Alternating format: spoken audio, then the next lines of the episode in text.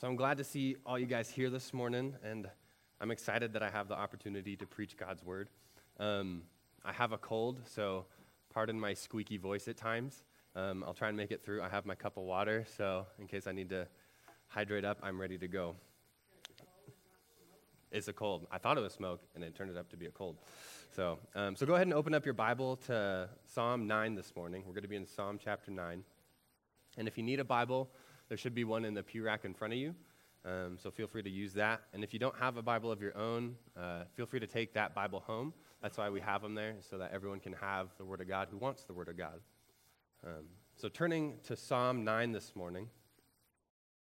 For those, of us, for those of you who don't know, we're going through a series called uh, Summer in the Psalms, in which we started at Psalm 1 back in the beginning of July. And we're slowly making our way through the book of Psalms uh, usually one psalm at a time, maybe two psalms at a time if we get lucky and they work well together. Um, but it's going to take at least a few summers to get through this massive book of Psalms. Um, but I truly enjoy diving into the book of Psalms because in it we see this intimate and the normally hidden details of a person's life being shared through prayers and songs to the Lord. And reading through the Psalms, it shows us what a life of faith in God looks like day in and day out. David, who wrote, writes a majority of the Psalms, he has his highs and he has his lows. He has his moments of greatness, his moments of triumph, and he has his times of utter failure and disgrace. And through all of it, we get to see and learn about God and God's character and God's faithfulness in the lives of David and the other people as they live a life of faith. So, in our psalm this morning, we're going to see a man, David, who rejoices in the Lord with all his being. And this rejoicing is not because David is awesome or anything of that sort. David's rejoicing because he knows the one true, almighty, and all powerful God. As we work our way through this psalm, we will see David expounding upon God being this ultimate just and righteous judge for man. And we will also see him going into detail about God being a gracious refuge who is both David's and our source of salvation. And this is another thing that I love about preaching through a book of the Old Testament. We get to wrestle with this tension of who God is a God who is both just and gracious. And you know, for some reason, God gets a bad rap. He gets a bad label in the Old Testament. I'm sure you've heard people say, and, or even maybe you've personally thought, that God in the Old Testament is just this ruthless and vengeful tyrant. But in the New Testament, whew, man, he's just a nurturing and loving and peaceful God. And he would never punish someone for their sin. And I know I've had similar thoughts, and I've wrestled with the idea of God being both judge and redeemer, a God who both hates sin and yet dies for our sin, a God who wipes out wicked nations. And yet, as 2 Peter 3 9 says, the Lord does not delay his promise, as some understand delay, but is patient with you, not wanting any to perish, but all to come to repentance. Throughout the Bible, both Old and New Testament, we learn of a God that doesn't fit into the simple boundaries and limits that we set up in our minds. And as we'll see this morning, and I encourage you to read more of the Old and New Testament yourself on your own time, that we should let God's word shape our ideas of who he is, not what we've heard from others or what we've come up with personally in our own minds. So let's pray this morning and get into Psalm 9 see what God's word has to say about who he is and who we are as people in relation to him. Father, we are grateful that we can join together this morning to come and worship you, to sing praises to you, to dive into your word and see what it has to say. Lord, we are astounded by the great love that you have shown us, that we can be called your children. God, we We love you, and we're so thankful for your grace and your mercy that you've shown us. Father, I pray that your word this morning can speak to our, our ears, our minds, our hearts, that your word can be active and working in us, that our hearts can be soft to your word, that we can be moldable and pliable to be confirm, conformed more and more into the image of your Son. God, may you just speak to us this morning, and may you use it to glorify yourself. We pray all this in your name. Amen. So let's read Psalm 9. I'm going to read through the whole thing, and then we'll slowly work through it chunk by chunk. So, Psalm 9. For the choir director, according to Muth-labben, or the tune of Death of a Son, a Davidic psalm. I will thank Yahweh with all my heart. I will declare all your wonderful works. I will rejoice and boast about you. I will sing about your name, Most High. When my enemies retreat, they stumble and perish before you, for you have upheld my just cause. You are seated on your throne as a righteous judge. You have rebuked the nations you have destroyed the wicked, you have erased their name forever and ever. The enemy has come to eternal ruin. You have uprooted the cities, and the very memory of them has perished. But the Lord sits enthroned forever. He has established his throne for judgment.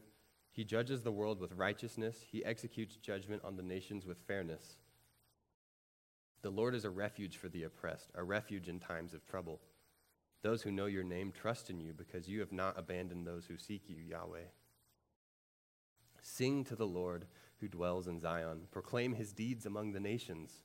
For the one who seeks an accounting for bloodshed remembers them. He does not forget the cry of the afflicted.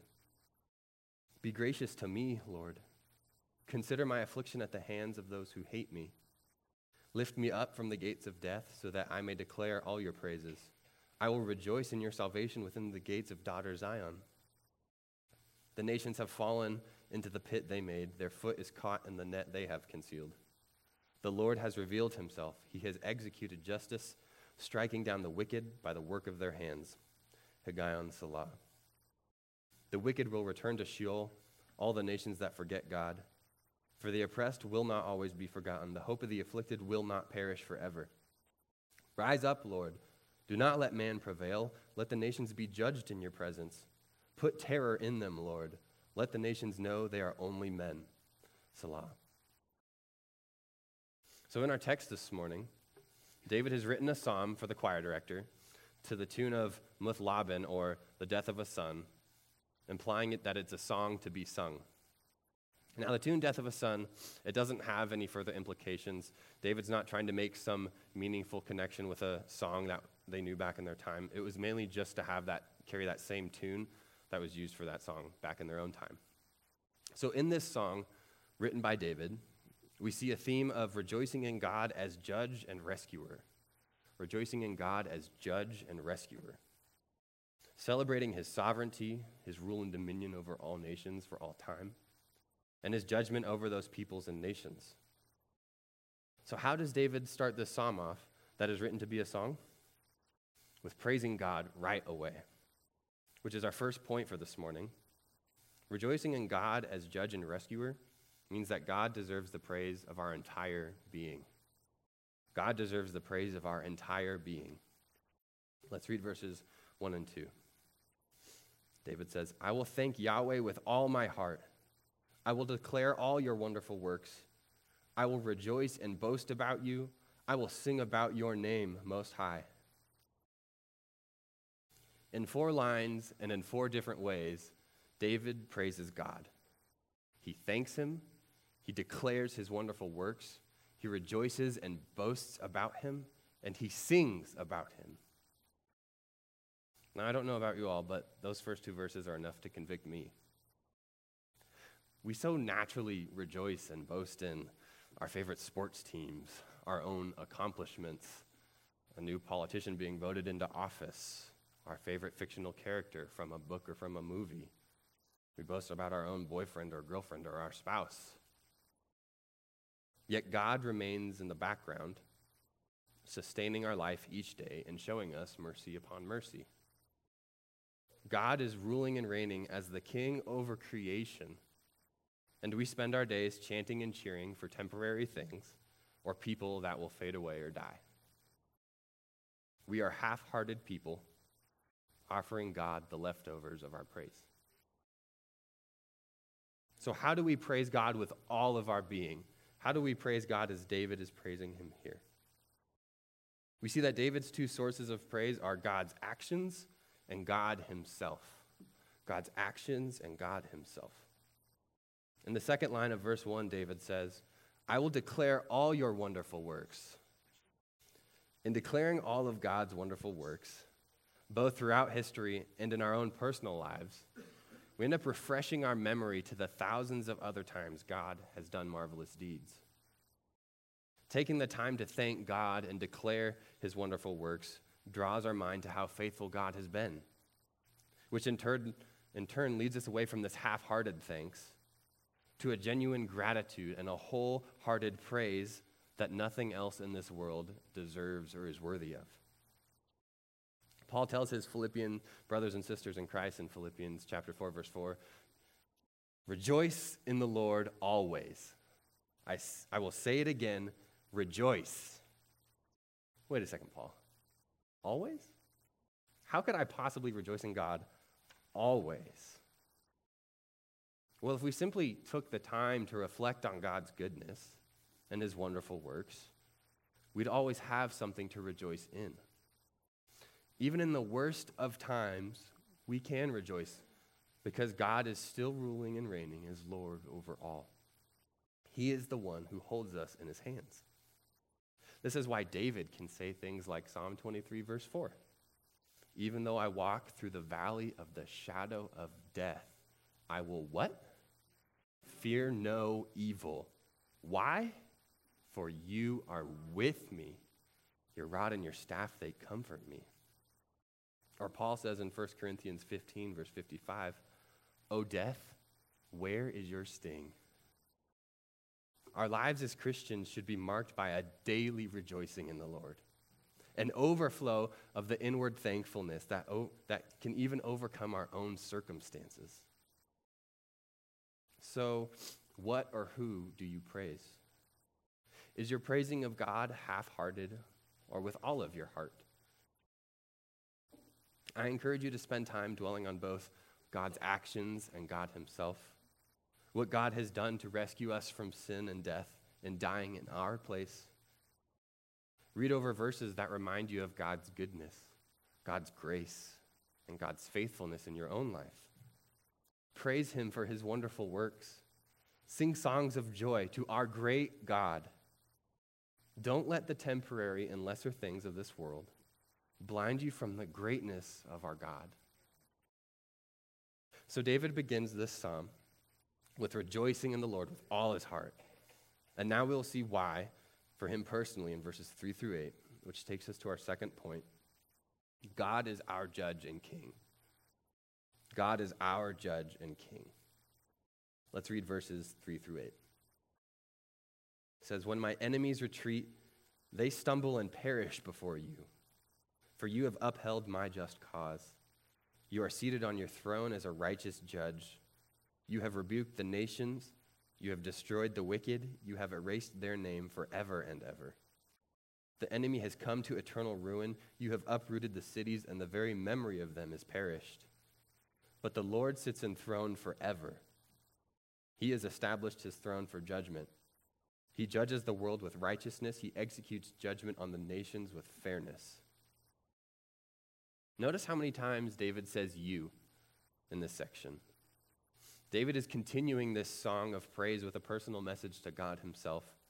David, David is expressing that inner gratitude for God upholding him and for being seated on his throne as a righteous judge. In verses 3 and 4, David first shows God's character and actions through his own personal experiences, and then transitions in verses 5 through 8 to God's character and actions for all the world. When David's enemies retreat, stumble, and perish in verses 3 and 4, David doesn't take the glory for himself, but immediately directs the glory to God. And after reflecting on his own circumstances, he then jumps from his own experience to what it points to in the future God's complete and total victory over his enemies and his everlasting reign as a just judge and king. So, in this section, we get to learn about our God being our judge and king. We see that he upholds those that follow him. But what this section really describes is how God deals with those who are against him as his king. In verse 5, we see the progression of God as a righteous judge and king, first rebuking the nations, warning them of their evil. And then next, we see that God destroys the wicked, those who wanted nothing to do with God as their king. They would rather rebel and be sworn enemies than submit to God as their king.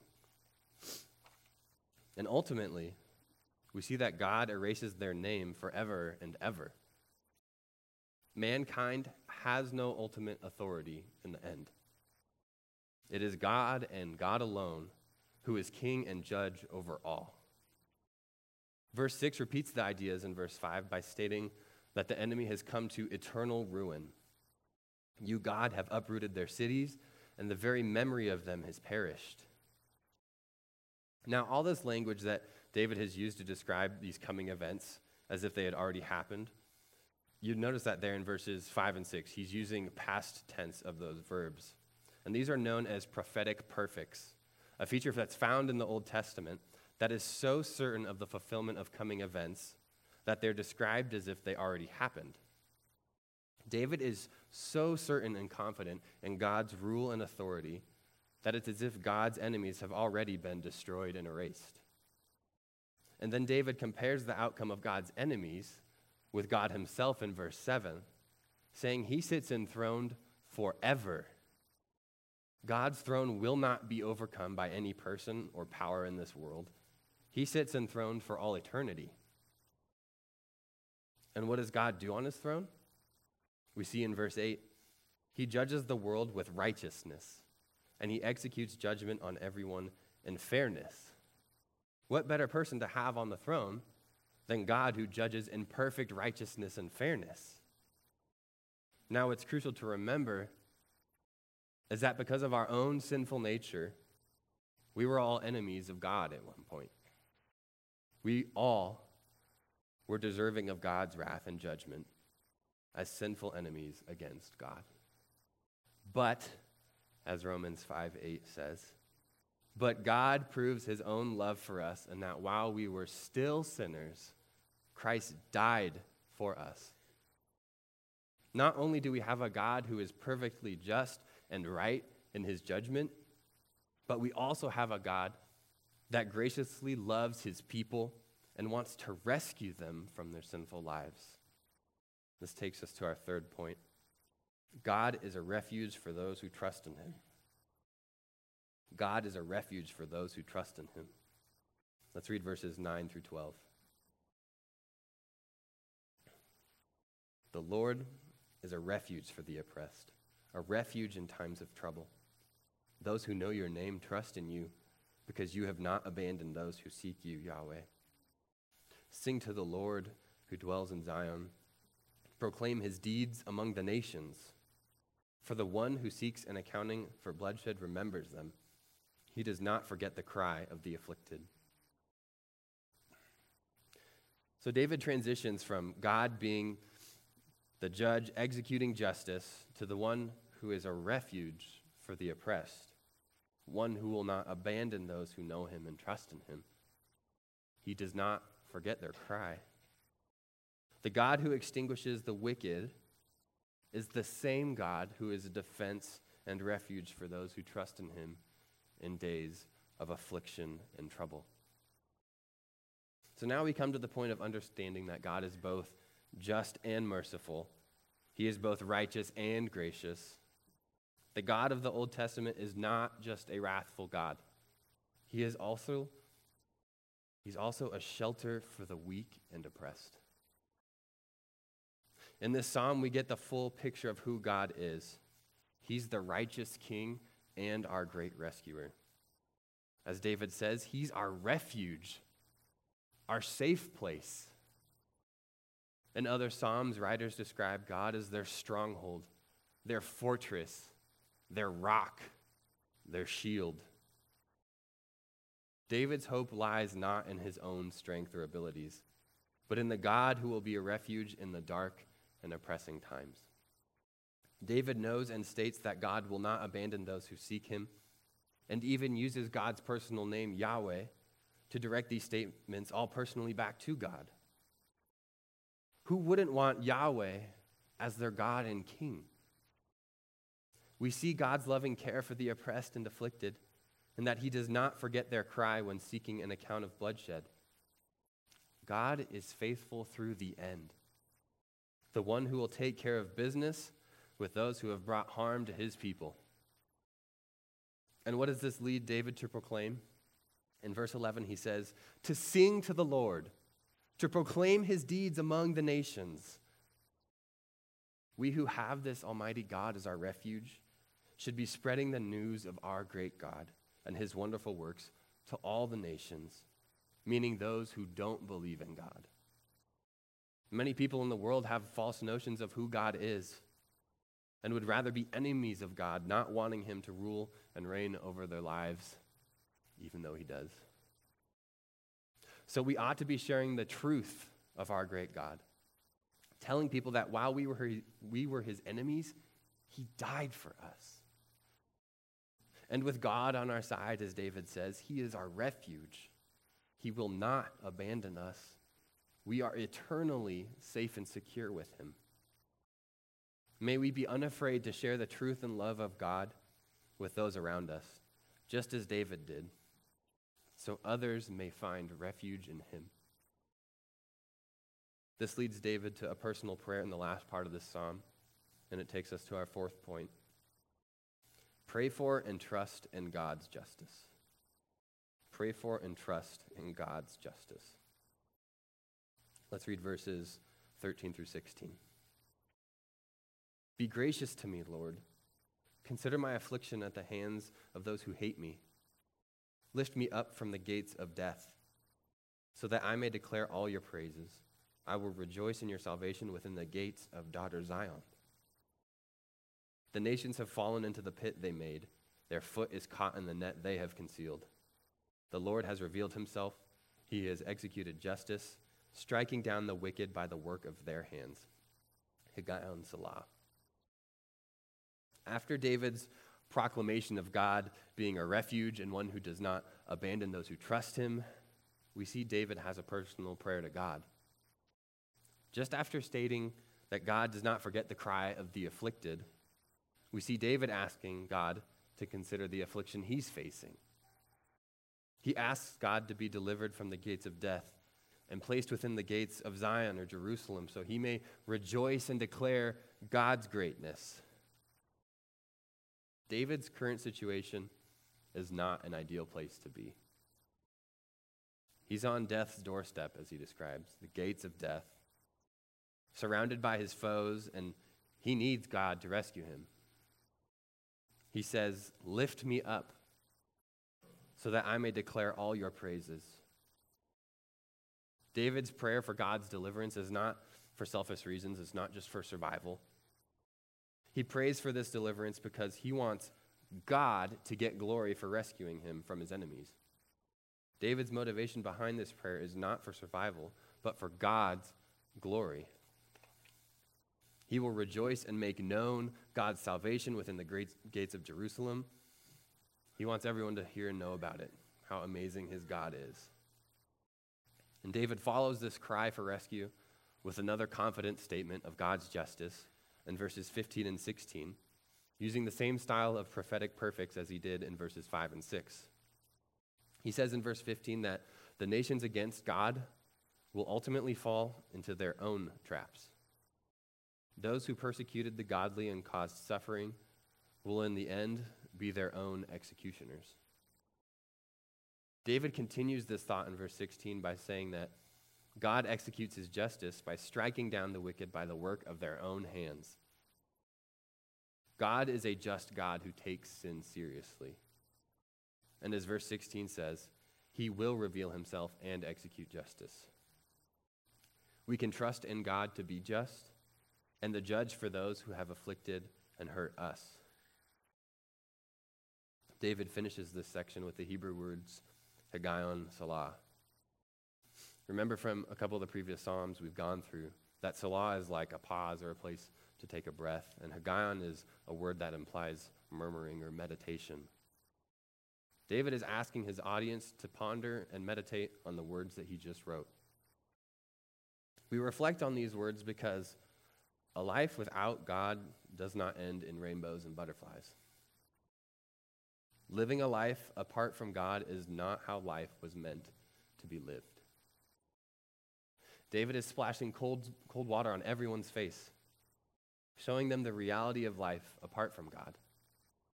He's asking them, Are you an enemy of God? Or does your faith lie in God's salvation? That for David and us today is ultimately fulfilled through the death and resurrection of Jesus Christ. Will your own evil and sin be your downfall? Will you be ensnared by the own work of your hands? Or do you trust in Christ covering the cost of your sin, giving you new life, and freeing you from the bondage of that sin? This takes us to our final point. God has the final say. God has the final say. Let's read verses 17 through 20. The wicked will return to Sheol, all the nations that forget God. For the oppressed will not always be forgotten, the hope of the afflicted will not perish forever. Rise up, Lord, do not let man prevail. Let the nations be judged in your presence. Put terror in them, Lord. Let the nations know they are only men. Selah. David makes it clear in these final verses that man has no place of power during the judgment of God. In verse 17, we see that the wicked and all the nations and people that forget God will return to Sheol or the grave or the dust from where they came. They will return there. They're not departing there for the first time, they will return there. David is saying that those who are against God were never truly living to begin with. A life without God is no life at all. As one commentator said, death is their native element. Death is their native element and how true this is. Apart from Christ, we are dead in our sin. Turn to Ephesians 2 with me and keep a finger in Psalm 9 because we'll come back. But turn to Ephesians 2, verses 1 through 8, so we can see Paul elaborate on this idea a bit more of being dead in sin.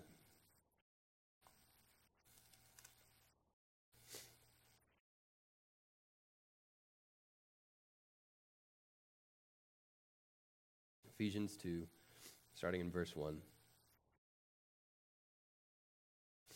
And you were dead in your trespasses and sins, in which you previously walked according to the ways of this world, according to the ruler who exercises authority over the lower heavens, the Spirit now working in the disobedient. We too all previously lived among them in our fleshly desires, carrying out the inclinations of our flesh and thoughts. And we were by nature children under wrath as the others were also. But God, who is rich in mercy, because of his great love that he had for us, made us alive with the Messiah, Christ, even though we were dead in trespasses. You are saved by grace. Together with Christ Jesus, he also raised us up and seated us in the heavens, so that in the coming ages he might display the immeasurable riches of his grace through his kindness to us in Christ Jesus. For you are saved by grace through faith, and this is not from yourselves, it is God's gift. It is by grace and grace alone that we are saved through faith. And as Paul says, all of this is a gift from God. The grace, the new life, the faith itself to believe is all a gift from God. We were dead in our trespasses and sins, but we have new life through Christ. And this brings us to the hope that's found in verse 18 of our psalm, turning back to Psalm 9 now. it says, For the oppressed will not always be forgotten. The hope of the afflicted will not perish forever. God is faithful to those who have put their faith in him. We will not be forgotten. Our hope will not perish because we have the Almighty, eternal, and all powerful God as our refuge. He will come through on his promises. This hope of God's future day in judgment leads David to confidently declare in verses 19 and 20 Rise up, Lord. Do not let man prevail. Let the nations be judged in your presence. Put terror in them, Lord. Let the nations know they are only men. David knows the power and might of his God, and he is desiring God's justice and righteousness to put mankind in its place. As he says, let the nations know they are only men. That gives me goosebumps. What a way to end a psalm. Do we have the same desire for God's justice and righteousness? Do we trust that He will be faithful through the end? That He will bring about justice against those that brought terror and pain to His own people? Do we believe God has the final say? If David has made one thing clear in this psalm, it is that God is the final judge for all of humanity. And that either brings unshakable peace or unsettling turmoil to our hearts. God as the judge either brings unshakable peace or unsettling turmoil to our hearts. Do you rejoice in God as judge and rescuer? Or have you set God as your enemy?